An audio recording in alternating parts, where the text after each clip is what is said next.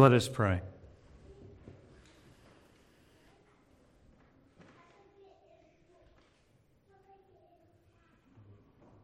Father God, as we sit before your word, allow us to hear through the power of the Spirit the fullness of your word this morning. Allow us to be partakers of the word and hearers of the word, and allow us to respond with greater love and reverence for you. We ask this in Jesus' name. Amen.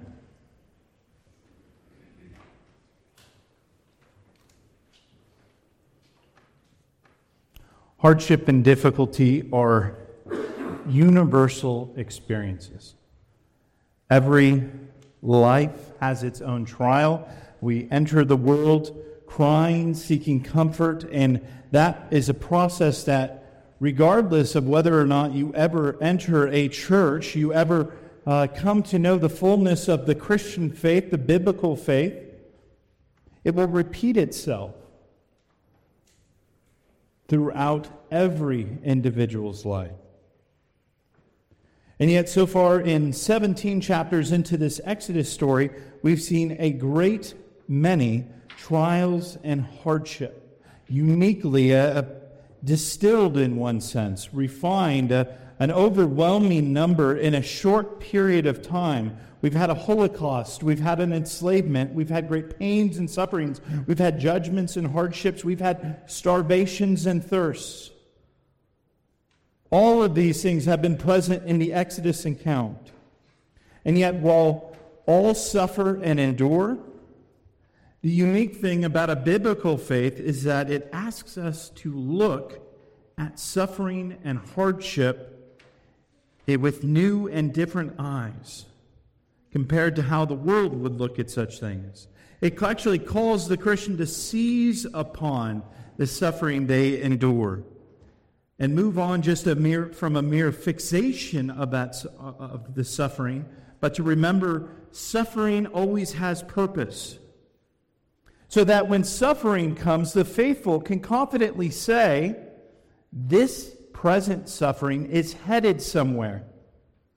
The uncertainty that we might have behind health and medical problems, the uncertainty maybe in our jobs and our careers, or, or maybe with our friends or our family, or even just to pay the bills, to, to make ends meet. These, these stresses, these storms, as Rob well taught downstairs in Sunday school, these providences that God brings upon our lives, while they can seem from anything from the most significant kinds of annoyances to trivial.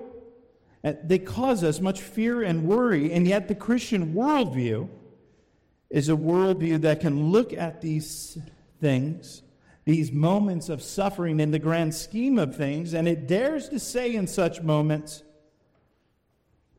No, I've, I've seen suffering before.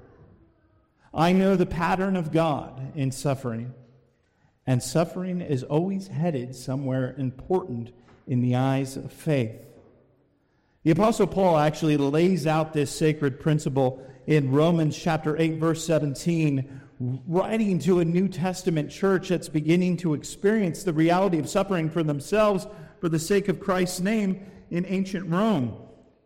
He wrote, And if we are children, you know, we, we call God Father, but here's, here's Paul. If we are children, we are also heirs, heirs of God and fellow heirs with Christ. So, if these things are true, if we are part of the great story of redemption, if we are in union with Christ, we're united to the story of salvation that our God gives, this is what the Apostle Paul promises us.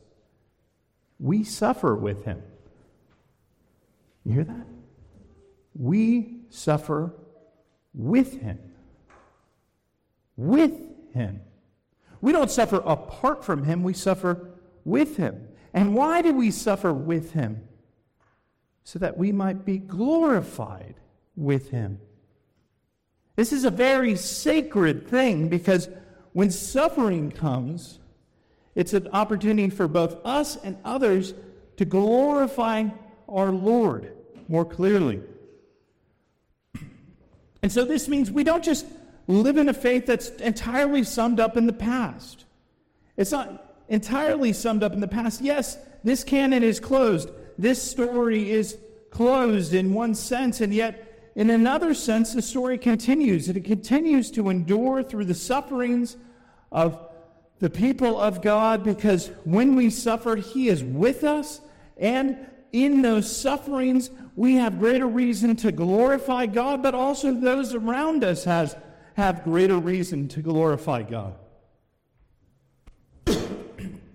And we see this pattern in our text today. It is still as true today as it was in the time of this passage. The faithful sufferer, that individual, and we know this because we know the suffering, the great sufferer of all suffering servants, the Lord Christ Himself. That suffering reveals more deeply, more intimately, the glory of God. And this passage today is a great demonstration of this biblical truth. Now, let us remember in walking into this passage, this is really still the first time the Bible is using the congregational language to, to speak of a group. This congregation of Israel has been formed, they are present in the wilderness, and yet, in certain ways, not, not in degrees of suffering. They're, they're not a primitive faith, but this is a primitive congregation. They don't have the fullness of Scripture and the fullness of revelation that we have in certain ways. And, and a lot of this passage is preparing them for that next step before God's mountain, getting them ready. But they've already had a master class in suffering. And God is beginning to put these pieces together, helping to connect both their suffering to God's saving story, and that saving story of salvation is going forth to others. And we can see this at the very start of chapter 18 as Jethro approaches Moses with both his wife and two sons in tow. These are this is a wife and sons that we haven't seen in the scriptural text since that time in the inn where Zipporah and the sons had were visited by the presence of God in a, uh, a most dramatic encounter. And just think of the time and all that Moses has experienced from that point until now. All the suffering that this congregation has endured. For instance, Pharaoh made the Israelites slaves since they last met to gather their own straw for bricks and increase their workload. Moses and Aaron confronted Pharaoh, bringing about the early plagues of of the Nile turning to blood, frogs, and the plague of gnats, and the plague of flies, and the death of livestock, and the plague of boils, and the plague of hail, and the plague of locusts, and the plague of darkness, and the death of the firstborn. The Passover. There was the suffering of having to move from the place that you had always known and considered home, in one sense. There was the crossing of the Red Sea, first feeling trapped by God because God was leading them to that place, and they felt confined, they felt trapped as the most powerful army in the world pursued them. They lacked water, and then later they got bitter water in Marah. They lacked food in the wilderness of Sin. And then they lacked water again at Rephidim. And then there was the battle with Amalek, a tiring battle against the, the Amalekites. You saw a moment of weakness in order to strike upon these people. And all worldly logic all worldly understanding of suffering would look at kind of this moment and, and, and, and this brief history of this new congregation of Israel and say, why do you worship a God? Why do you why would you love and serve a God like that? Who would allow such suffering, who would allow such hardship, who would allow such things to befall you as a people? I mean, isn't that a little bit of a mantra today? You know, all those like social media sites and all those things that try to grab our attention, capture our mind and our thoughts, to, to hold us in prison to the worldly thoughts of this world. It, eh, there's, the world wants to portray there's nothing more boring and backward and, and absolutely foolish than being a Christian. Being a Christian who understands and, and faithfully understands that following God is not a path of, of suffering without purpose, but a path of salvation. To the world, that's foolishness. To the world, that's folly. So these would have been the people who looked most cursed to a great many. Even the Amalekites in the previous chapter, in one sense, they struck upon them because they thought they were cursed in that moment. They thought that it was an advantageous time to defeat them. And yet, for the people in the Exodus, in which God was actually in the midst of, you could actually go outside your tent and say, There's the presence of God. They could see it with physical eyes. God has a purpose to all this suffering. And you and I are called to eyes of faith as well when we have our own moments of suffering, when we have our own moments where it's hard to get out the door And while we might not have the glory cloud outside, we're supposed to understand with eyes of faith that can see that the Lord is with me, that the Lord has a purpose, the Lord has a destination, the Lord has something in mind that will bless both myself and others through this present season of suffering.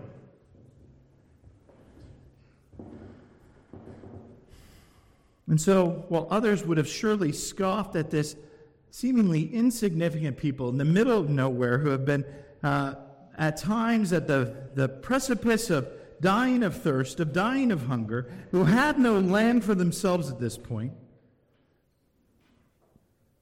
here is someone who's heard of their suffering and comes to them. And Jethro brings along his wife and his two sons, Moses' wife. There's a reunion here. He has heard about all these great many events that have transpired, and he wants to come out to meet Moses the, and his people. And these sons' names, we remember them. They're Gershom and uh, where is it? Where's the Eliezer, right? Eliezer? Yes, okay. I, I wanted to feel the confidence of seeing in my notes, but we remember we've already talked about how Moses' life was really three acts. The, the first 40 years, where he was really raised in the wisdom of the Egyptians, as Stephen will later tell us in the, the New Testament, the book of Acts. Then there was this second set of 40 years, and that was when he fled Egypt. He was the sojourner in the wilderness, and his first son's name, Gershom, helps remind him of that moment. That he one time was the one wandering in the wilderness, fearful of death, not knowing what lay in store for him. And yet, then that second son's name, Eliezer, that second son was, the Lord was with me, though. The Lord was together with me through that suffering, through those times of trials. And, and here is Moses, and he's, he's been tired. He was tired last chapter. We, we remember that Aaron and Hur had to help lift his arms. He was so tired day and night, struggling in order to help with the battle of the Amalekites.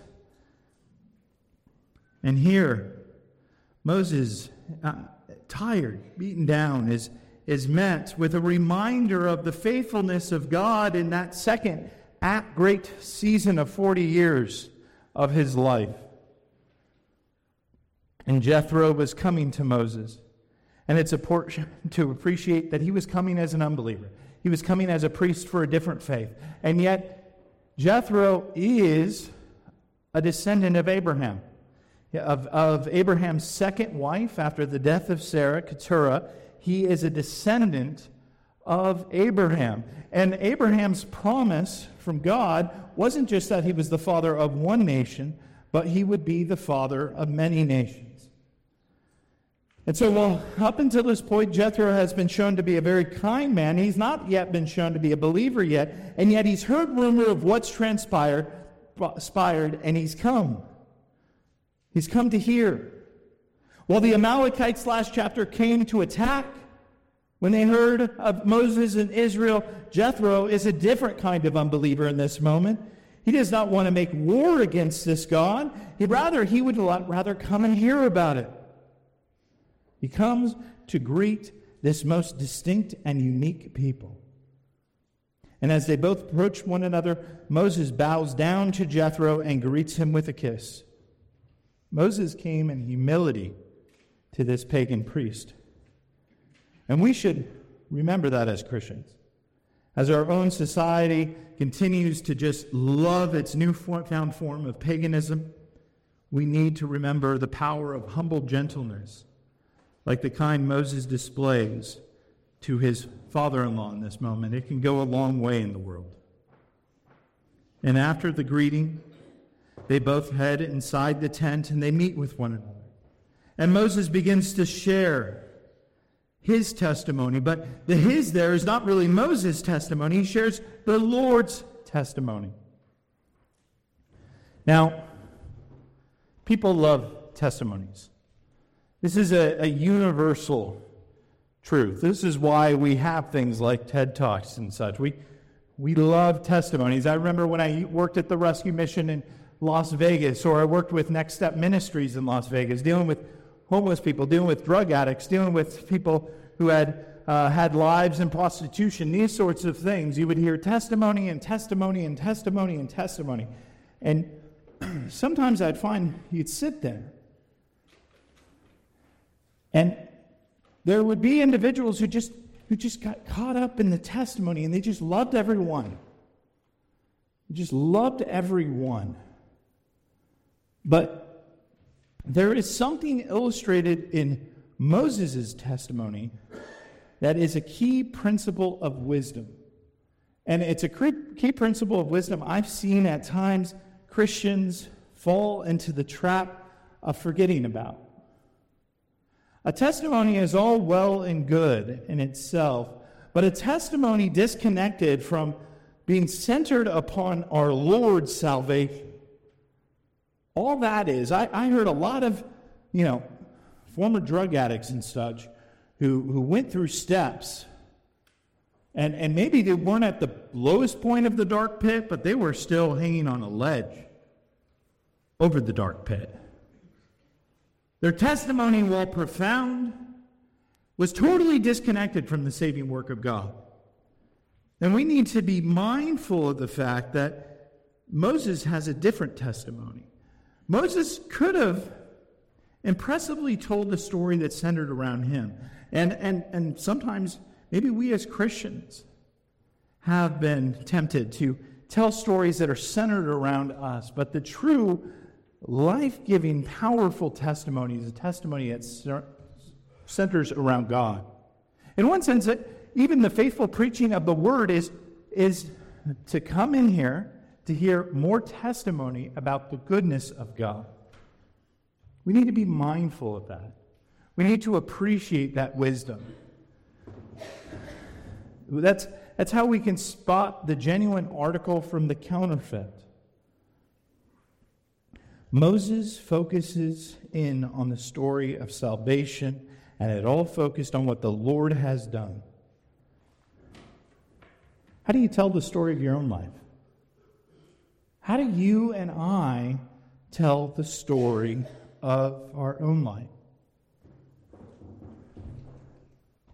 Here, Moses is sharing this story with his unbelieving father in law. How do you talk to your unbelieving family members? How might you share the story of the Lord's work of salvation? You know, there's that moment in the Gospel of Luke the Pharisee and the publican. And the first half, it's, it's so often missed, but the first half of what the publican says sounds really righteous. It sounds really on point theologically, especially in like a reformed circle. He sounds like he's nailed it. God, I thank you that I'm not like, I thank you that I'm not like other men. God, I thank you. God, I, I direct my praise to you. But his problem was he saw salvation in his own works. He saw salvation in who he was. He thought himself the better.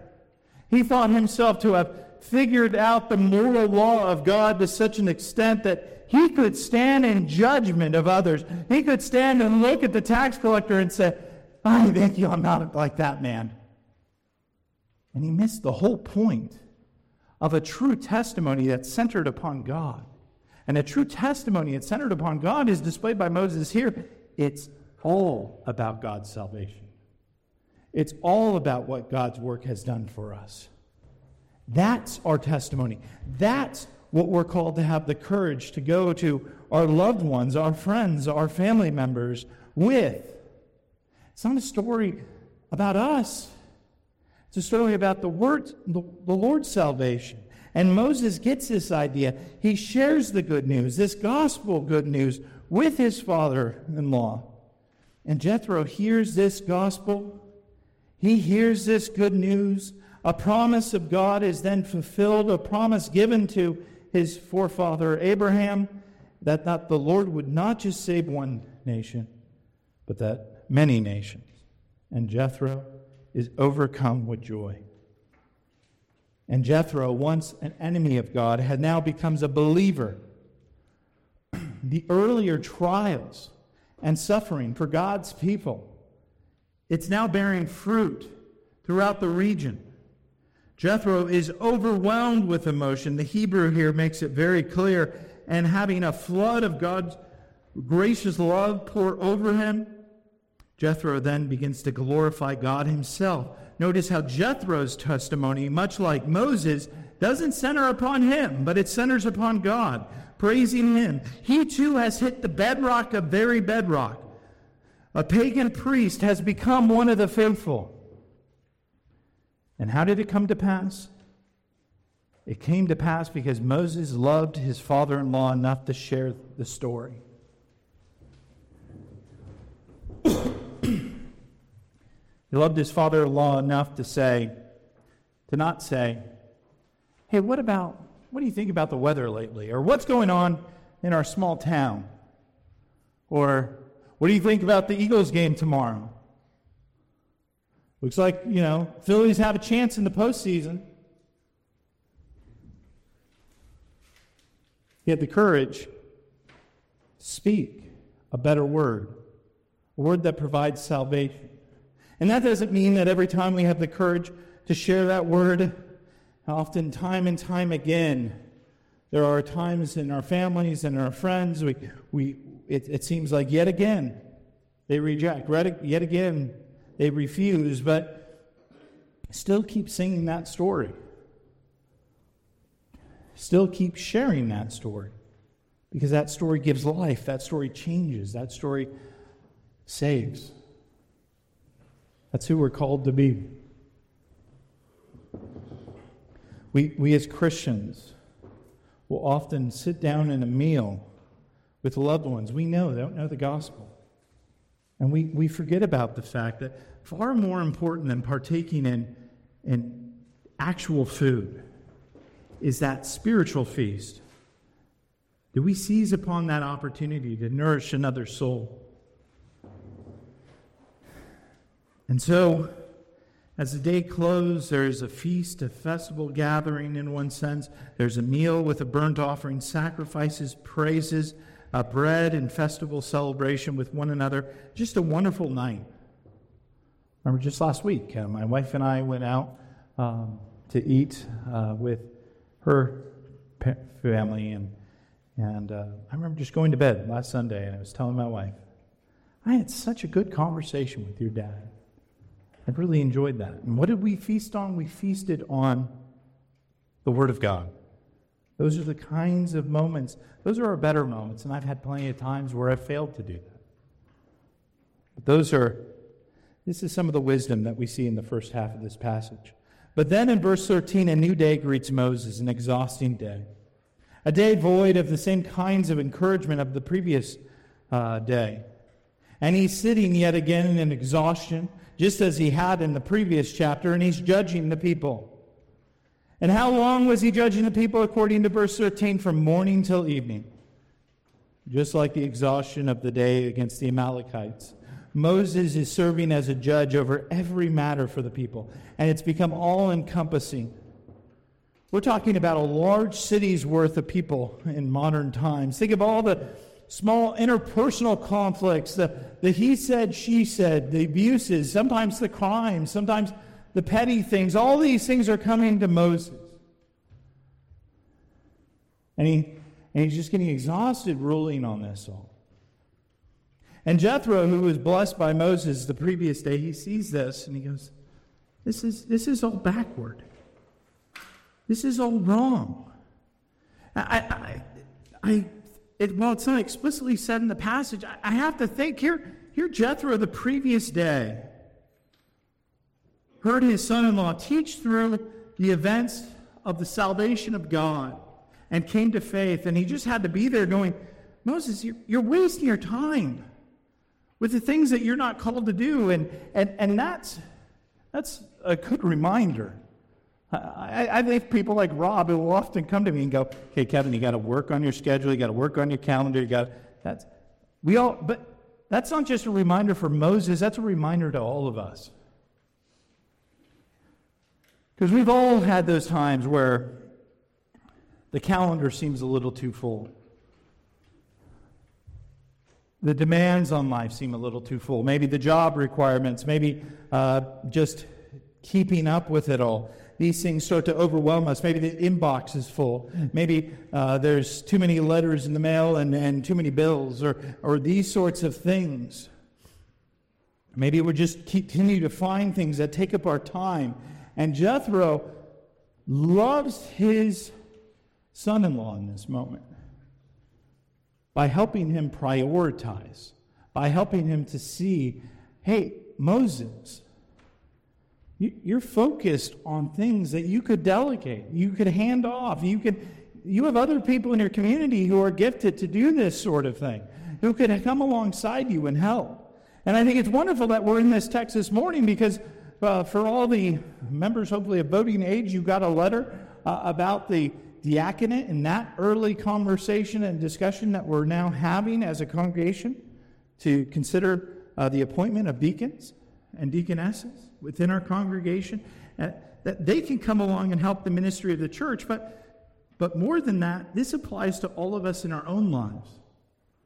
Where are the areas in our life where we're allowing ourselves to be overwhelmed, to work ourselves busy, that maybe we're missing at times some of the ministry and mission of life that God has given to us. Because remember, we're Protestants. We believe in the priesthood of all believers. What are the things that we're missing in God's economy because we're just too busy? What are the things that have become our priority instead of the things that God says should be our priority? We all have them. We all have them. And Jethro has the love in this moment to point that out to his son in law.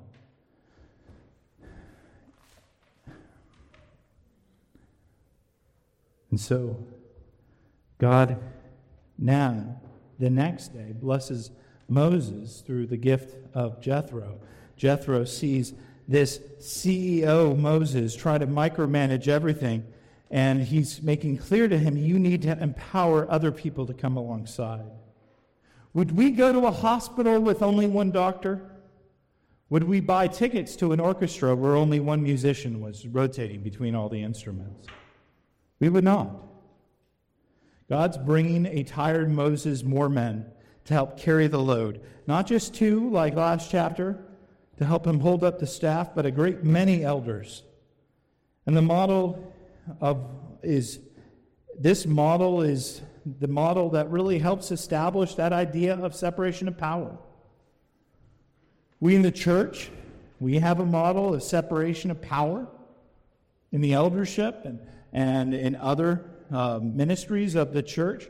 But even this principle uh, not only has followed Christian history and Christian denominations through the, through the eras and ages of the Christian church, but it's something that we politically have loved here in America. We have loved this idea of separating powers, of, of having a government where we don't just have like one tyrant who's in charge of it all.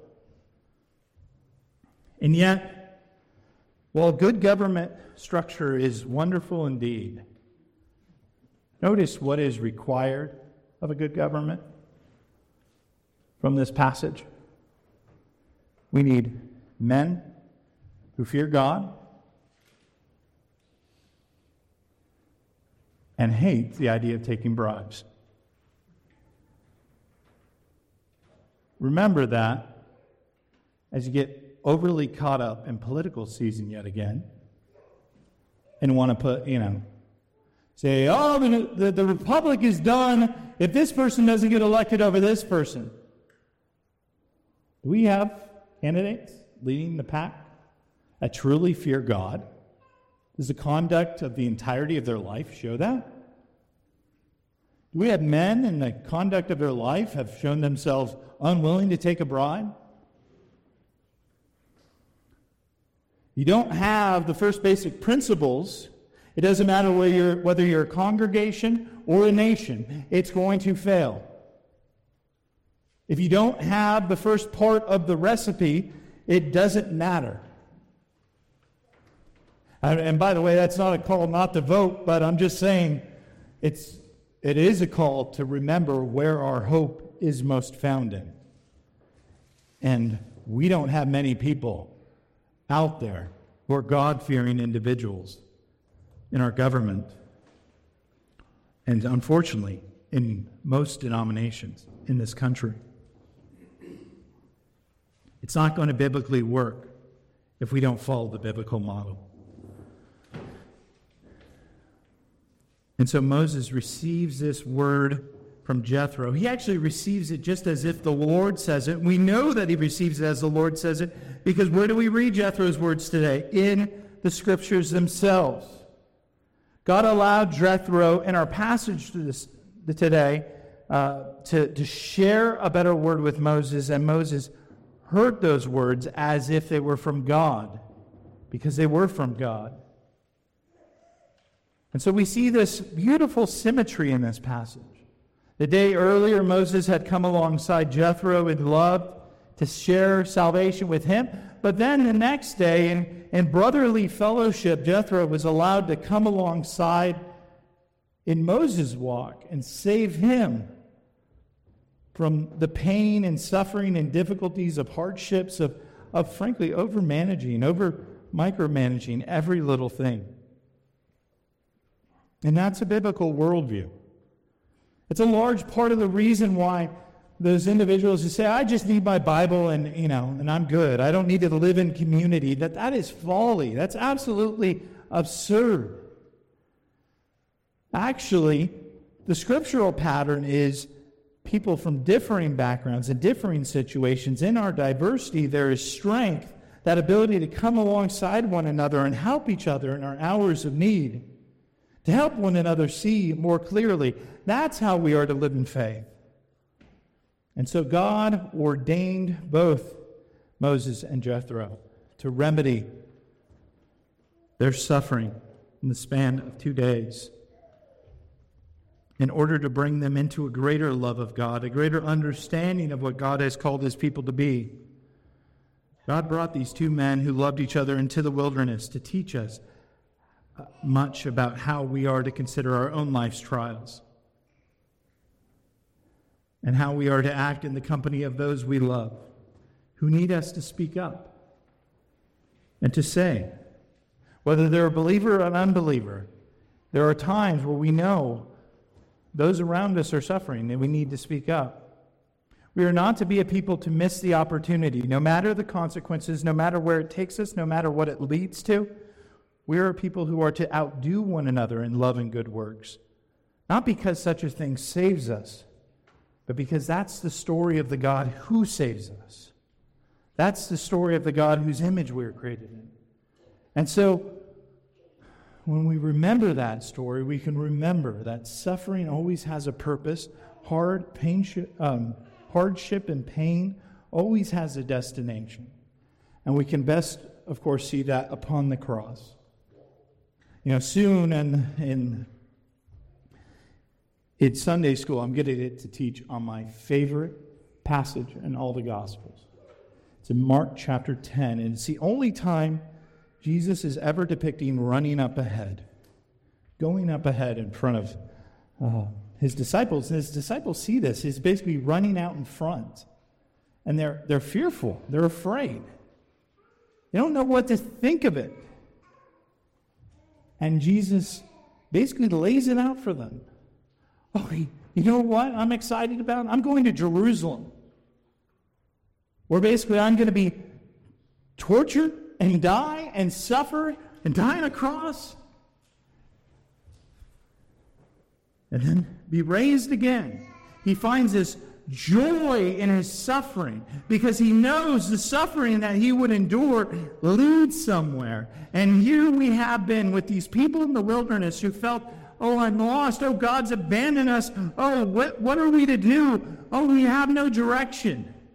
And here we see the fruit of suffering. And the fruit of suffering is salvation for those who have not yet heard, and a greater peace for those who are walking in the wilderness. And that includes you and I. Amen? Amen. Let us pray.